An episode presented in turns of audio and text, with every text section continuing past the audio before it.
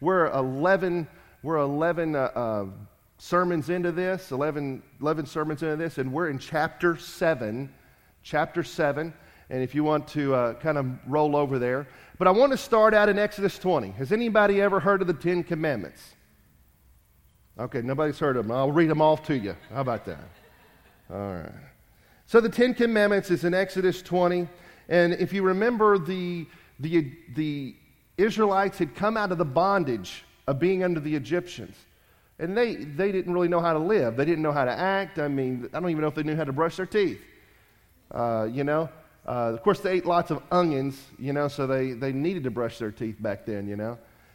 That's what I tell my mom go brush your teeth. You just ate some onions. My mom loves onions. My wife's taught me not to love them, so I don't eat them. Not much, at least. But he goes and some of the things he said, I'm not, I, don't, I don't want to go through all of Exodus 20, but you can write that down. You can look at it later. He says, not to take the Lord's name in vain. Uh, remember the Sabbath, keep it holy. He says not to murder, not to commit adultery. You shall not steal. Don't bear false witness against your neighbor. Don't covet. And, and many other things there. So that's, that's, that's Exodus chapter 20. So God, God gave what we call the law in Exodus chapter 20. And I put all of that in there, so I got to flip through it there. God gave us the law. And in chapter 7, as, as we're going through Romans, if you remember, God, uh, God sent Jesus to this earth so that we could live a great life in God's riches. But God's riches came at the expense of Jesus. And so Romans is really all about that. Because Paul is talking to so many people. He's talking to, to people who don't know the law and aren't living in the law. He's talking to people who are living in the law. He, he's talking to all these different people. So I don't want you ever to, to read anywhere in the scripture say, well, this doesn't mean anything to me. Oh, it means something to you. It means something. You need to ask the Lord, what does it mean?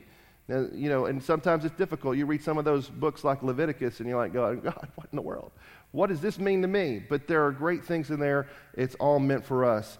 So let's, uh, this is going to be, we're going to get through chapter 7. Here's my expectation. But chapter 7 is a little bit difficult because you, you, you, have some back and forth. And if you read it wrong, you can get a little bit confused. So let's start at uh, Romans 7, verses 1 through 6. Do you not know, brothers, for I speak to those who know the law, that the law has dominion over a man as long as he lives. For the woman who has a husband is bound by the law to her husband so long as he lives. But if her husband dies, she is released from the law regarding her husband. So then she will be called an adulteress if she marries another man while her husband lives. But if her husband dies, she's free from that law so that she would not be an adulteress if she marries another man. So, my brothers, you also have died to the law through the body of Christ, so that you may be married to another. To him who has been raised from the dead, so that we may bear fr- fruit for God. When we were in the flesh, the passions of sin through the law worked in our members to bear fruit, leading to death. But now we are delivered from the law, having died to things in which we were bound, so that we may serve in the newness of the Spirit and not in the oldness of the letter of the law. Many people will read this part of Scripture and, and think that this is, this is something about, about marriage. But this is not. This is just, a, he's just using an example here to make a point. When Jesus died, when Jesus came and he died, it's like in, in the law, a woman is still uh, married to her husband are still a part of that, of that union until the husband dies or the woman dies. You know, the woman really had no way out in the scriptures. There was no way for a woman to divorce, it was always the man. The woman couldn't divorce her husband, only the man. The woman didn't have any rights. Women, you didn't have any rights back then, so you better be glad you live in the day. they didn't have any rights. So they couldn't even get out. So it's really interesting that, that Paul uses a woman in this, in this respect as the example. The woman, to get out of this, has to have her husband die. Otherwise, she's an adulteress. You are in sin whether you like it or not. The scripture says, remember, that every one of us have sinned. Every one of us falls short of God's glorious standards. We cannot, in any right, say that we haven't sinned. You were born that way. You know, some people say, well, I was just born that way. Well, maybe true. You were born into sin. You were born into sin. You are a sinner. The scripture says, if you say that you have no sin, you are a liar and the truth is not in you. And so you have no way out of that sin. You are tied to sin. There's no way to get out of it. You're already you're, you're tied to it. You're like this woman he's referring to here. You're tied to the sin. But Jesus, he came and he died. And Jesus is representative of the husband who died, and the woman is now out. Jesus took sin on him. He took everything that you and I deserve on himself. Everything. Jesus did nothing wrong. How many of you have ever sat around and you're like, you're sitting there, you're pouting to God and going, God, why is this going to happen to me? this is not fair. And you know, you think about Jesus. Jesus could have said, God, this is not fair. Why has this got to happen to me? But he said, Lord, even though I want this cup to pass, not my will, but let yours be done. It wasn't fair for Jesus to have to die for your sins. It wasn't fair for him to have to die for my sins. You know, there's a song, Amazing Grace, right? It says, that saved a wretch like me. And I think in the American church today, we have got so far away from that. To save a wretch, what is a wretch? Somebody who is worthless, who is nasty, who is dirty, who has nothing, who has nothing to offer. But amazing grace that saved a wretch like me. I'm a wretch, you're a wretch. But he died, and when he died, and he was raised back up, no longer do you have to be bound by sin. Because if he is yours, if he is yours, no longer are you bound because he took it all on him. See, this, the scripture refers to the church as the bride of Christ. The scriptures say that one day there is going to be a marriage supper of the Lamb. It's going to be a great time that we're going to be able to get together. We're going to get to have a great time. We can eat all we want to and not gain weight, you know? We could drink all of the Dr. Pepper we want and not worry about it, or sweet tea, or whatever you drink, and not worry about it. We just, we're going to have a great time because of what he did on the cross. He, he saved us by dying for us. And he, he took that on him. That's what he said in verse uh, 7 there. He says, So that we may serve in, the, in newness of spirit and not in the letter of the law. Whether you like it or not, you cannot keep the law. Try all you want to, you can't keep the law. It's, it's impossible. It is impossible. Verse 7 says, What shall we say then? Is the law sin? God forbid. But I did not know, but I did not know sin except through the law. So don't say, oh, okay, fine. Then, then the law, the Ten Commandments, and what was given is sin. No, it's not sin. What does he say here? He says, I would not know sin except through the law. You would not know that you were dying and going to hell if you didn't have the law. You wouldn't know what was wrong with you. Have you ever, have you ever told your child, don't touch that? That stove, right? Don't touch that. Why not? Because it's hot, it'll burn you. You gave them a reason now, right? You didn't just say, don't touch that. Because eventually, when you're not around, they may reach out and touch that. But you said, no, it's going to burn you. That's just the facts. The law shows us that right there. Don't do that. Why? Because it's going to burn you. You know, you're going to burn in hell. It's going to burn you. That's the law shows that to us. He said, I would not known coveting if the law has not, had not said, You shall not covet. But sin, taking opportunity through the commandment, produced in me all kinds of coveting. For apart from the law, sin is dead. I was alive without the law once, but when the commandment came, sin revived and I died. And the commandment which was intended for life proved to be death in me. For sin, taking opportunity through the commandment, deceived me and killed me through it. So then, The law is holy, and the commandment is holy, just, and good. Therefore, has that which is good become death unto me? God forbid. Rather, sin, that it might be shown to be sin, was working death in me through that which is good, so that sin, through the commandment, might become exceedingly sinful.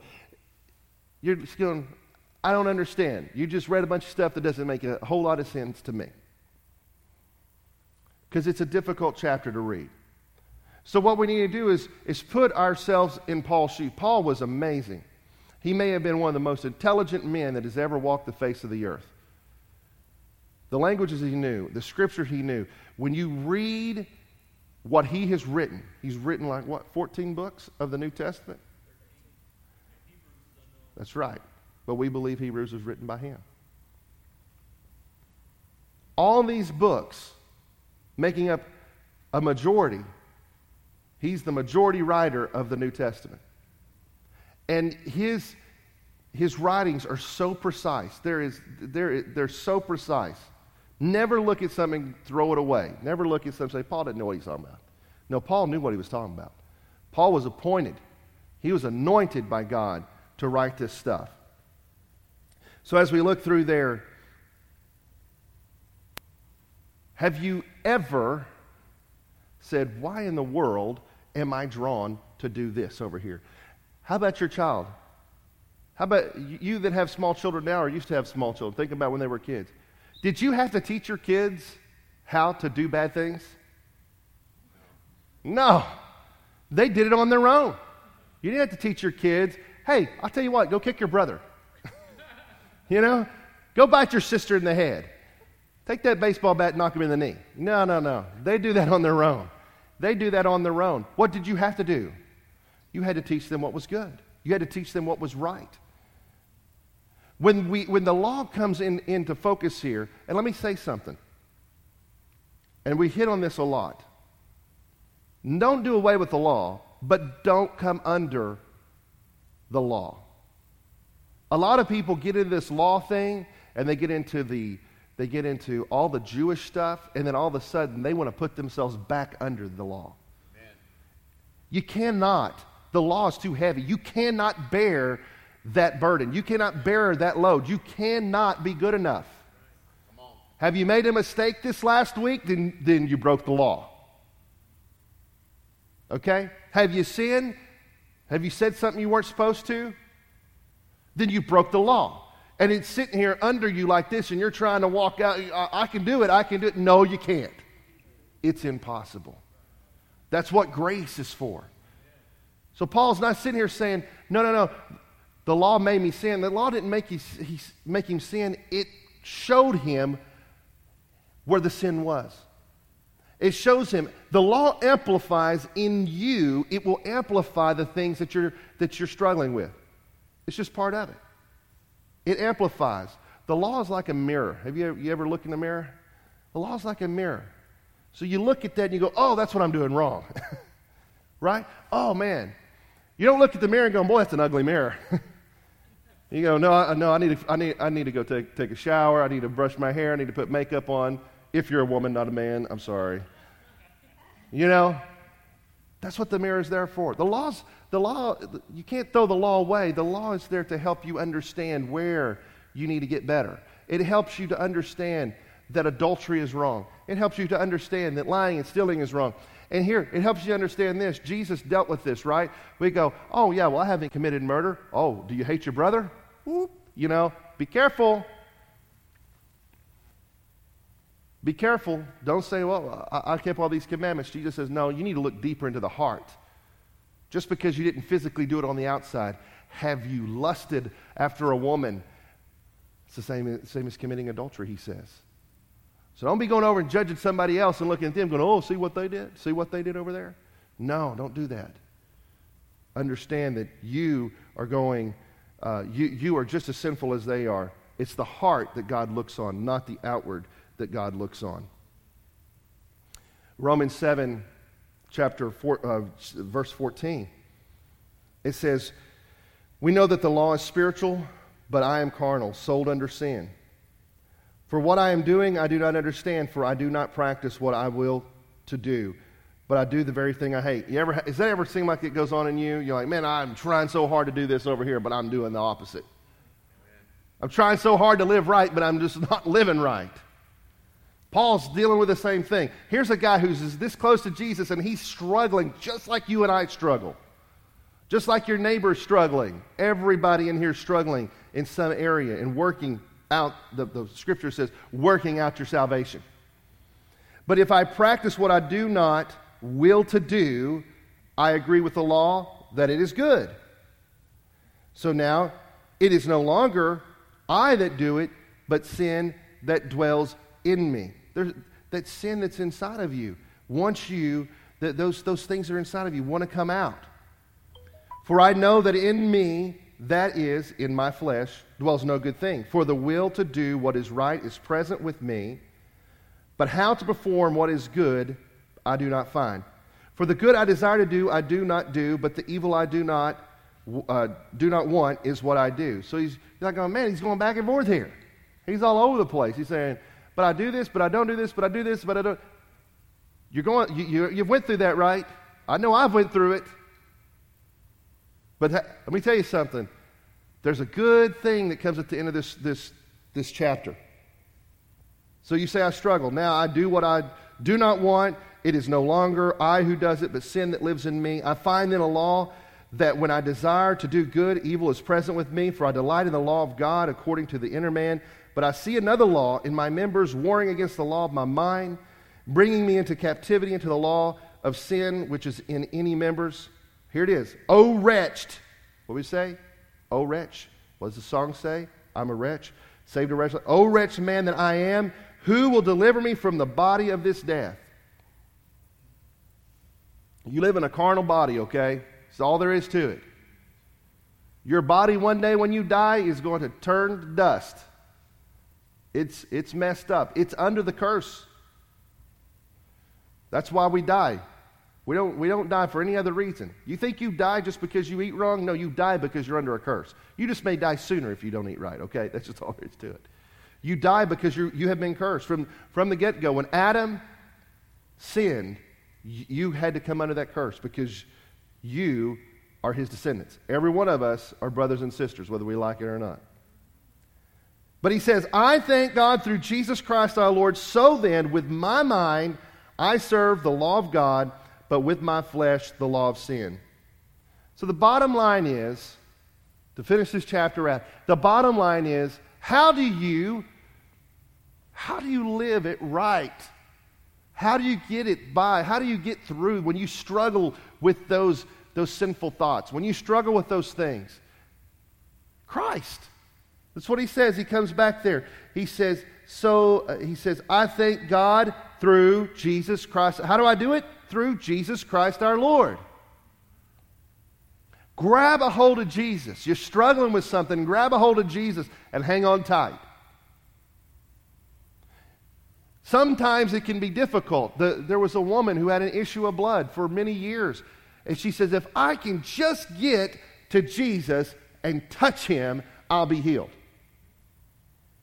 And so she crawls through this crowd. Who knows? She was probably getting kicked, probably getting pushed around. Remember, women didn't have any, any rights back then. She's in a crowd. She's got this issue of blood. She's crawling through the. T- I mean, anybody has an issue of blood, you, you probably don't look the greatest. You probably got some other health issues going on. But she says, if I can just get a hold of Jesus, if I could just get over there and I could just touch, if I could just touch him, that's all I need.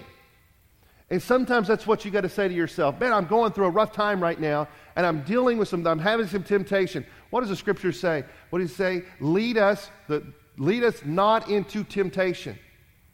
Deliver us from the evil one. And so you, sometimes you just got to crawl through there, and all that's bombarding you and coming at you, right? All that feelings of, oh, I need, I want to do this. No, I don't need to. Crawl through that crowded minefield and say, if I can just grab a hold of Jesus, if I can just get a hold of Jesus, He will help me.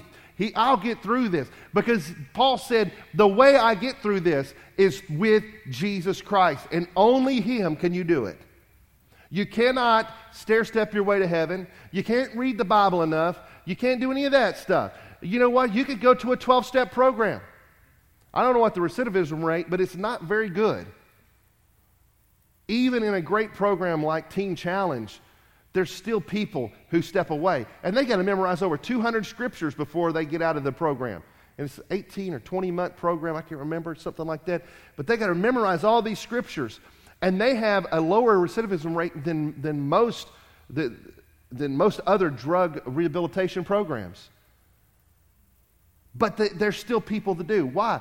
Because you've got to hold on. But why do they have a lower recidivism rate? It's because they've been taught to go after Jesus, to grab a, oh, you're having a, you, you need that fix? You need that high? Grab a hold of Jesus. What does the scripture say? 1 John 1 9 says, If we confess our sins, he is faithful and just to forgive us our sins and cleanse us from all unrighteousness. Did it say you're faithful? Did it say your friend is faithful? Did it say your pastor is faithful? No, he says he. Who is he? He is Jesus Christ. He is faithful. And you go, you maybe you're in here and you know this. That's great. I hope you get excited. Or maybe you don't know this, and I just want you to know that he is faithful. Yes, he is. He is faithful. I've told you before, I, have grown up in church. The Sunday after I was born, my mom had me dedicated. So I've been in church all my life. That has nothing to do with me getting to heaven. It's a big whopping zero. If I got to heaven and go, oh God, man, I went to church all my life. Could you see if my name's in the book? And he's going to be like, uh, there's zero names in the book under your name here. I'm sorry. It's blank. But God, I, I, went to church all my life. I sung on the praise team. You know, I, I, I prayed for people. We've talked about this before. What does the scripture say? I've done miracles in your name. I prophesied your name. I've done all these things. He says, Depart from me, you workers of iniquity. I never knew you. Because no matter what you do, no matter how good you are, and you go, but, but Pastor, I struggle. There's some, th- there's some areas I'm struggling in. His grace is sufficient. Yes. His grace is sufficient. Yes. So stop struggling in that sin. Struggle through it to Jesus. Don't struggle in it. Struggle through it to Jesus. And hold on tight. He says that, he, that there is no temptation, there's no temptation that is common to man that he has not made a way of escape. And if you are dealing with something, he's made a way of escape. Men, if you're dealing with something, come talk to me. I'll help you. I'll, I'll, I'll crawl through it with you to Jesus too, and we'll both grab a hold of Jesus. Women, if you're dealing with somebody, find somebody in this church. Find Christy. Find Connie. Find, find my mom. Find somebody in this church. Find another woman and say, Can you help me? I got to get a hold of Jesus. And they'll help drag you over there, okay? And they'll help you get there. Why? What did I say? We started this church. I say it all the time. We have, been, we have started this church to be a safe place for people to connect to God. It's a safe place. Oh, I'm going through some things. I don't want to tell anybody about it. No, that's the wrong thing to do. You try to do some of this stuff on your own, that's the wrong thing to do. You need to find somebody and say, hey, help me out. If you don't trust anybody but me or my wife to start out with, that's fine. Come trust us. We're not going to tell other people your business. We're here to help you. We're, help, we're here to help you get through it. You go, but I've been doing this. I've been going through this for 12 years. I've been going through this for, well, you know, the woman She'd been going through it for 12 years when she went to Jesus. And she says, I just got to get to him. I just got to touch him. I just got to touch him. I just got to touch him. And that's what you need to do. That's what we're here about. We're not here to make you just feel good, okay? Jesus makes you feel good. Because when everything else is going wrong, Jesus is the one who makes it feel right. When everything else looks, looks the wrong way, it is His will that you're walking in. Remember the, the, the, the the poem where the, about the uh, walking in the sand, where they were two footsteps in the sand, there was one footstep in the sand, and he, at the end of it, he says, God, why weren't you there with me? Look, it was empty. And he says, No, during those roughest times, I was carrying you. You have children. Probably just about everybody in here has a child. There's a time that your child hurt their knee or their leg or, or they, they got another boo boo on them or something, boo boo on them or something, and you pick them up and you're like, Here, here you go. And if they look back, they would have just saw one, even though maybe they were in a lot of pain, but you were holding them. And it's the same way with Jesus. You're his child. If you've given your life to the Lord, you're his child. And when you look back and you see that one step of footprints, you go, oh no, he was holding me. Yeah, I was hurting during that time, but he was holding me. And some of you have went through some really bad hurt and pain. Some of you have been torn to pieces inside. And on the outside, everything looks great. Everything looks good. But on the inside, you hurt so badly. But that's what Jesus is there for. The easy way to go is to say, you know what? I want the pleasure inside of me. I want the feel good inside of me. So I'm going to turn to this thing in the world. I'm going to turn to this sin or that sin or this other sin. But instead, that doesn't give you any kind of everlasting joy. It doesn't give you fullness of joy, right? What we were singing about this morning, fullness of joy, it doesn't give you that. It's Him, His presence in your life, seeping into you. That's where you get the joy. That's where you get the joy. And the only way you can have that is by what? Grace. God's riches at Christ's expense. Christ gave it up for you. He did it for you. You get all the riches that God has because of Christ. Because of Christ. Think about it. You, you're married. You're the bride of the King of Kings and the Lord of Lords. Church, you're the bride of Christ. And what does the bride get? Well, my bride, she married me. She didn't get a lot. But you know what? When, when we get Jesus, we get a ton, right? My wife, she's married to, she, she's, she's, she's part of the church, right? So she's part of that bride. She's ready. So she gets everything that, that God's got for her. On this earth, she got me. But in heaven, she's got everything. And as a matter of fact, on this earth, what did we say earlier in the scriptures? These things and greater will you do. Church, we need to walk in that. Don't let grace be only for you. Let grace be for the people around you. If you're walking in grace, you want them to be able to walk in grace. You want them to be able to walk in the fullness of joy. Praise God. Let's pray. God, we just want to thank you this morning. We praise you for your spirit being in our midst this morning. We thank you for healing in our service this morning. We thank you for the lives that have been changed and the lives that have been touched. Thank you, Lord, for what you did yesterday in the prayer walk. We're going to give you glory and honor and praise for it today. And here's what I'm going to ask you while, while you're just taking a moment to pray between you and God. Is there anybody